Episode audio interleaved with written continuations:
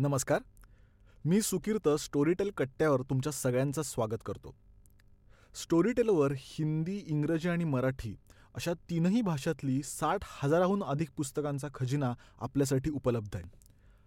याच खजिन्याचं आणखी एक वैशिष्ट्य म्हणजे स्टोरीटेलनं खास ऑडिओ माध्यमासाठी तयार केलेली ओरिजिनल सिरीज. मृत्युपनिषद ही अशीच एक रहस्यमय कथा. ऋषिकेश गुप्ते यांनी लिहिलेल्या या रोमांचकारी कथेला आवाज लाभला आहे तो प्रसिद्ध कलाकार किशोर कदम यांचा. आज स्टोरीटेल कट्ट्यावर किशोर कदम आणि ऋषिकेश गुप्ते यांच्याशी आपण गप्पा मारणार आहोत. सर्वप्रथम आपण किशोर कदम यांच्याशी बोलूया. कथेविषयी काय कथेविषयी काय सांगाल? मी ऋषिकेश गुप्तेचं लिखाण आधी वाचलेलं आहे. आणि तो फारच इंटरेस्टिंग असं उत्सुकता ताणून धरणारं नेहमी लिहितो. ती त्याची स्टाईल आहे. आणि हॉरर किंवा गूढ हे त्याचं जॉनर आहे. पण तेच त्याचं जॉनर आहे असंही नाही म्हणता येणार. अ, हजार वेळा शोले पाहिलेला माणूस. या कथेमध्ये वेगळ्या पद्धतीचं काहीतरी त्याने प्रयोग केलेला आहे. आणि मला असं वाटतं की मराठी कादंबरीमध्ये फार वर्षानंतर एक असा लेखक आलेला आहे. जो संपूर्णतः कोकणाची पार्श्वभूमी घेऊन फार वर्षानंतर चिंत्रम खालो खानोलकरांनंतर म्हणजे गोव्याच्या बाबा बोरकरांनंतर कोकणातला निसर्ग तिकडची तिकडची माणसं तिकडच्या प्रथा तिकडच्या लोकांच्या सवयी तिकडची भाषा तिकडचे नातेसंबंध ती सगळी गुंतावळ जी आहे ती अतिशय प्रकर्षाने शिताफीने मानगुटीला धरून प्रेक्षकाला वाचकाला वाचायला लावणारं लिखाण तो करतो. याचा अर्थ तो पॉप्युलिस्ट लेखक आहे असं माझं अजिबात म्हणणं नाही.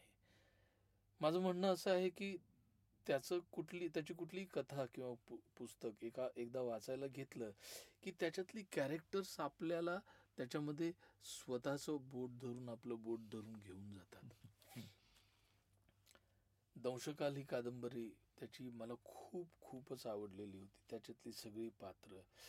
कधी कधी वाचताना मी स्वतः एकटा होतो तेव्हा खूप घाबरलेलो होतो. अशा काही जागा आहेत त्याच्यामध्ये. त्याच्यातल्या काही त्याच्यातली काही पात्र म्हणजे असं होतं की आपल्याला आवडलेल्या कादंबऱ्यातली बरीचशी पात्र आयुष्यभर आपली सोबत करत राहतात. तर त्याच्यातली बरीच पात्र अजूनही माझ्या सोबत आहेत. हे. त्या कादंबरीचं यश आहे असं मला वाटतं. आणि हा जो अनुभव होता की जनरली एक तुम्ही कॅरेक्टर तुम्ही फिल्म माध्यमात असेल किंवा नाटकामध्ये असेल एक तुम्ही पात्र करता. पण इथे तुम्हाला सगळ्याच पात्र आणि अख्खी एवढी मोठी लॉंग लेनची कादंबरी तुम्ही वाचताय तर त्या अनुभवाशी थोडं सांगा. हा मी त्याच्याकडेच येतो.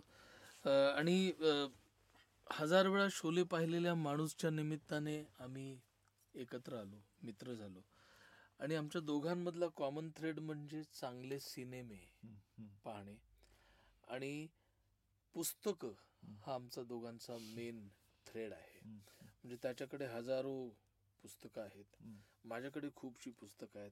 वाचन पुस्तकांची देवाणघेवाण लेखकांची देवाणघेवाण लेखकांचं लेखांच्या लेखकांच्या स्टाईली याच्यावरनं आमच्या नेहमी खूप गप्पा व्हायच्या. इतक्या गप्पा व्हायच्या की आमच्या दुसऱ्या की तिसऱ्या भेटीतच त्याने मला एक अख्खा किंडल भेट देऊन टाकला होता. आणि किंडलवर वाचण्याची मजा म्हणजे काय हे मला ऋषिकेश गुप्तेने या लेखक मित्राने मला शिकवलं आणि आज मी अ, खरोखरच किंडलवर वाचणं खूप एन्जॉय करतो. आणि एवढं असून सुद्धा त्याच्याकडे हजारो पुस्तकं आहेत.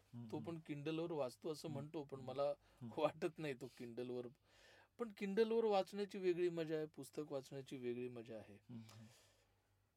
तर या संबंध असे संबंध आमचे आमचे संबंध तुम्हाला दादा का म्हणतो मला माहिती नाही. किशोर दादा म्हणतो पण आम्ही मित्र आहोत. आणि मला असं वाटतं की आमच्या मैत्रीमध्ये काहीतरी निखळ तत्व आहे. मला त्याच्याकडून काही नको आहे माझ्याकडून त्याला काही नको आहे. निखळ आवडी जुळलेल्या आहेत.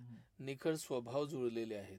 म्हणून आम्ही मित्र झालोय आणि हे महत्वाचं आहे आणि याच्यातूनच त्यांनी त्याने त्याची आत्ताची जी कादंबरी आहे मृत्यूपनिषद. ही ऑडिओ करावा म्हणून तुम्ही करावा असं म्हणला तो. तो तो तुम्ही वरनं तू वर कधी येतो याची मी वाट बघतोय आणि तो त्याने सांगितलं आणि निखी आपलं ऋषिकेशचं लिखाण मला खरंच खूप हॉन्टिंग. आणि उत्सुकतेचं उत्सु उत्सुकतेनं भरलेलं वाटतं. आणि म्हणूनच मी ही कादंबरी माझ्या आयुष्यातली पण पहिली ऑडिओ कादंबरी मी करतो बरं. याच्या आधी मी ऑडिओ कादंबरी केलेली. नाही तर स्टोरी टेलचं हे. नशीब आहे किंवा माझं नशीब आहे स्टोरी टेल सारख्या. मोठ्या कंपनीने मला पहिलं आयुष्यातलं ऑडिओ बुक करण्यासाठी पाचारण केलं बाकीच्या गोष्टी नंतर बोलू आपण पण आता वाचताना मी खूप एन्जॉय करतो आहे त्याच्यातली जी पात्र आहेत एपिसोड जिथे जिथे संपवलेले आहेत आणि ती जी उत्सुकता ताणून धरलेली आहे ती फारच गमतीशीर आहे. म्हणजे थीम सांगायची नाही पण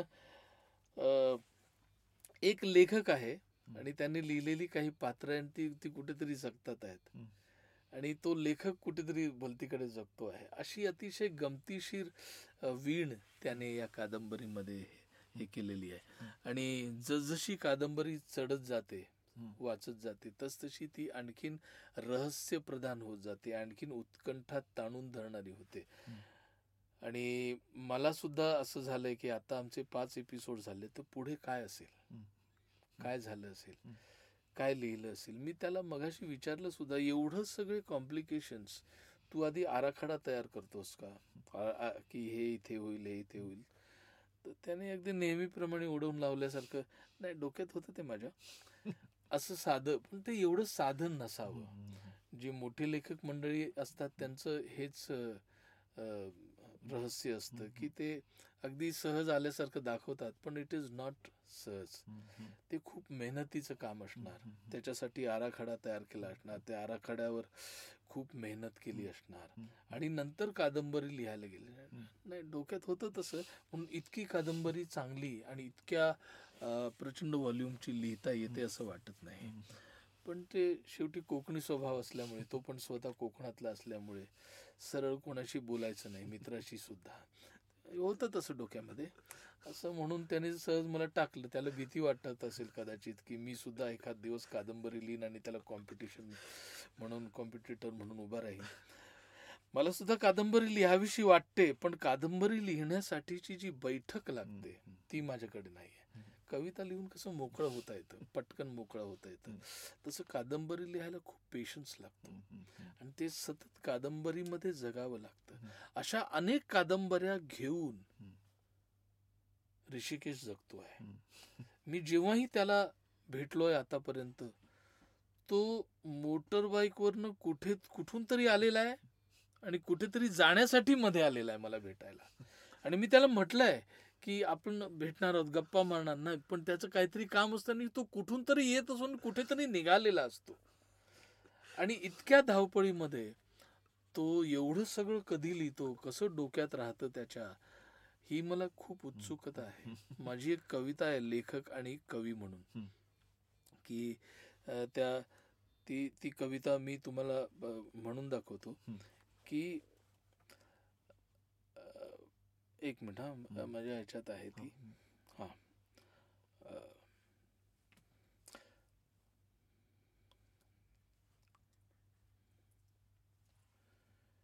नेमकी आहे की नाही? अरे.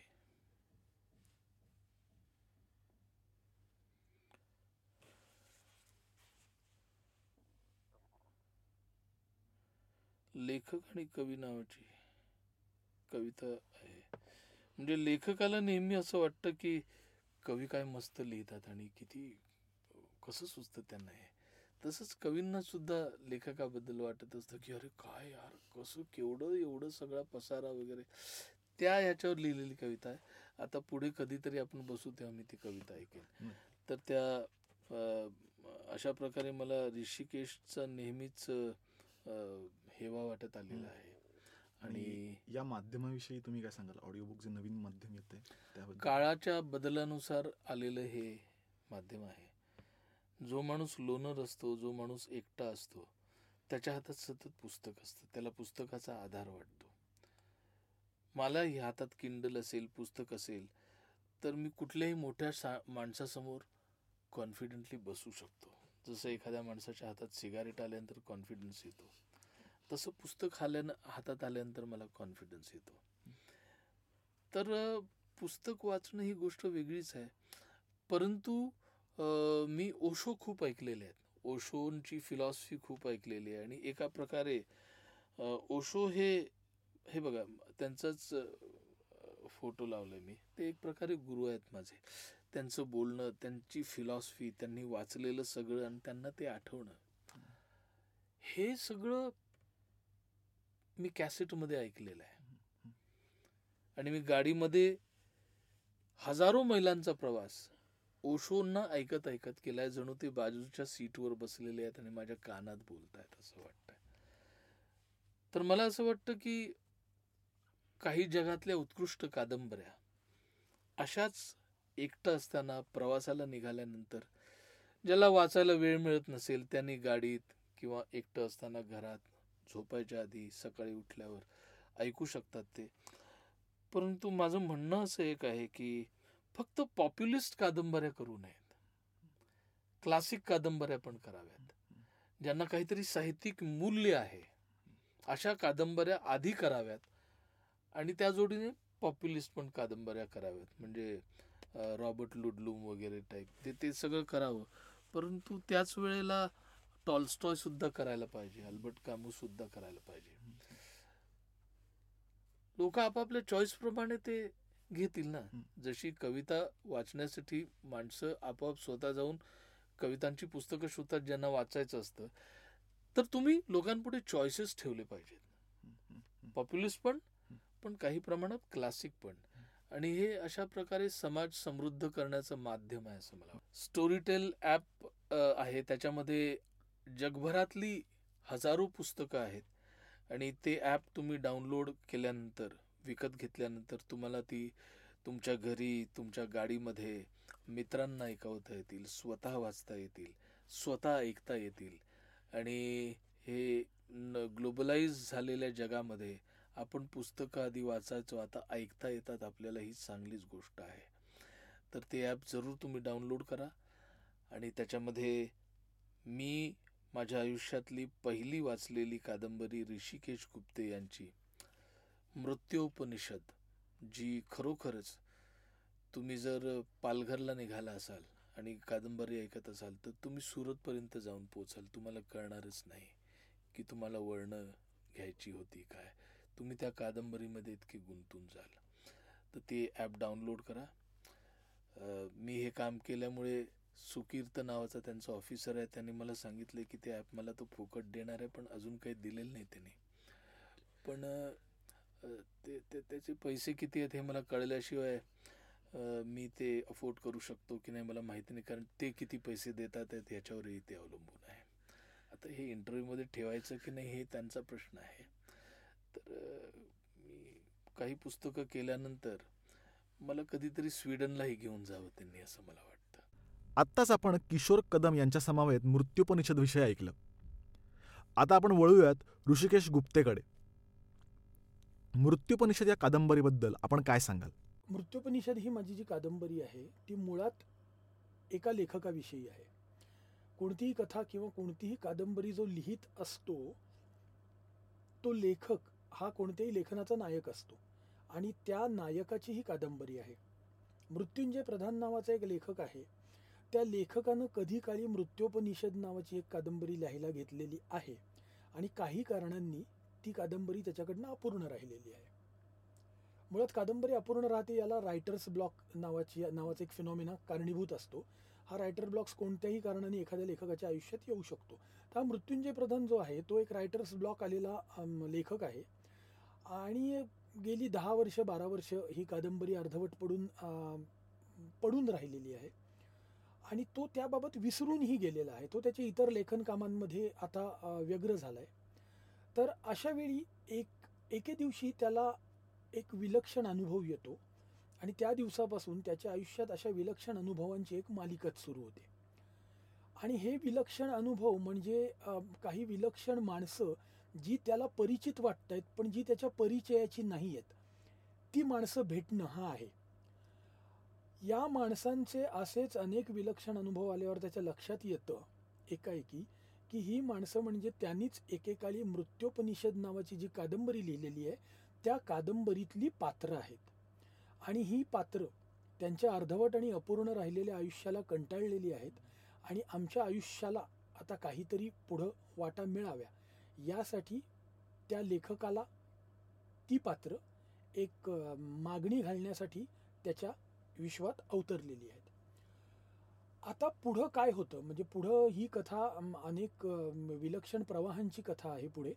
पुढे नेमकं काय होतं? प्रत्येक पात्राला मृत्युंजय प्रधान नेमकं कशा प्रकारची नियती देतो? आणि एकूण कथेचा पुढचा प्रवास कसा होतो? हे प्रत्यक्षात तुम्ही ऐकण्यासारखं आहे. आणि किशोर कदम यांच्या आवाजात ती कादंबरी होती. त्याबद्दल काय सांगाल? त्या त्यामुळे त्याला एक वेगळं एक काही हे मिळेल. किशोर कदमांचा जो आवाज आहे मुख्यतः त्यांचं कविता वाचन अख्ख्या महाराष्ट्राला उभ्या महाराष्ट्राला माहीत आहे. त्यांच्या आवाजाविषयी काही बोलण्यापेक्षा मला हे सांगायचंय की वाचणारी माणसं मुळात खूप कमी असतात. अत्यंत वर्साटाईल वाचणारा असा किशोर कदम हा एक माणूस आहे. वाचणारी माणसं आणि वाचून दाखवता येणारी माणसं असं एक विलक्षण कॉम्बिनेशन आहे ते. म्हणजे किशोर कदम स्वतः खूप विविध प्रकारचं वाचनही करतात.